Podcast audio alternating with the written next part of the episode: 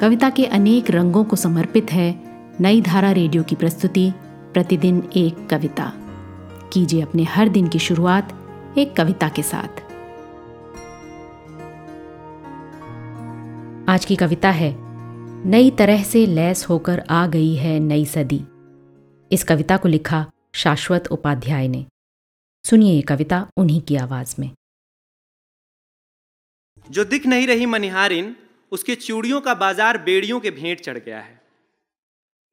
मोतियों की दुकान से सीपियों ने रार ठान लिया है। नई तरह की लड़ाई लेकर आई है नई सदी।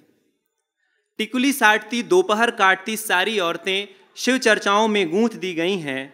शिव के गीतों में अब छपरा सिवान के सज्जन का ज़िक्र भी होने लगा है।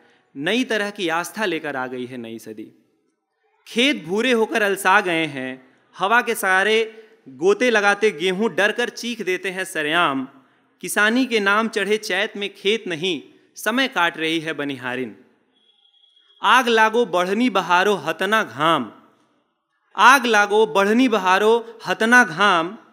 बोलने वाली गाँव भर की ठेकेदारन नेपाल से आँख बनवाकर लौटी तो ज़रूर, लेकिन खेत में नहीं डाले पाँव उसने। मोतियाबिंद ने आँख का पानी जगा दिया कि नई बीमारी लेकर आ गई है नई सदी। चहक्कर पेड़ की गोदी में झूल जाने वाले बच्चे समय से पहले बड़े हो गए हों, ऐसा भी नहीं है। चहक्कर पेड़ की गोदी में झूल जाने वाले बच्चे समय से पहले बड़े हो गए हों, ऐसा भी नहीं है। जीवन जीने को साधने के लिए सूरत से दमन तक बिछ गए हैं ज़रूर।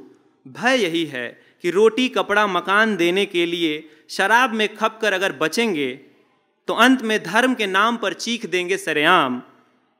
जैसे पके हुए गेहूँ हों और चीख तो एक जैसी होती है। क्या गेहूँ, क्या इंसान, भले ही नए तरह से लैस होकर आ गई है नई सदी, नई तरह की चीख लेकर नहीं आ सकी। आज की कविता को आप पॉडकास्ट के शो नोट्स में पढ़ सकते हैं। आप जहाँ भी प्रतिदिन एक कविता सुन रहे हैं, वहाँ अपने कमेंट्स शेयर करना ना भूलें। अगर आप चाहते हैं कि नई धारा रेडियो की ये प्रस्तुति हर सुबह आपके व्हाट्सएप पर आ जाए तो हमें इस नंबर पर मैसेज भेजें। Seven four two eight seven seven five three seven six कल एक और कविता के साथ फिर मिलेंगे।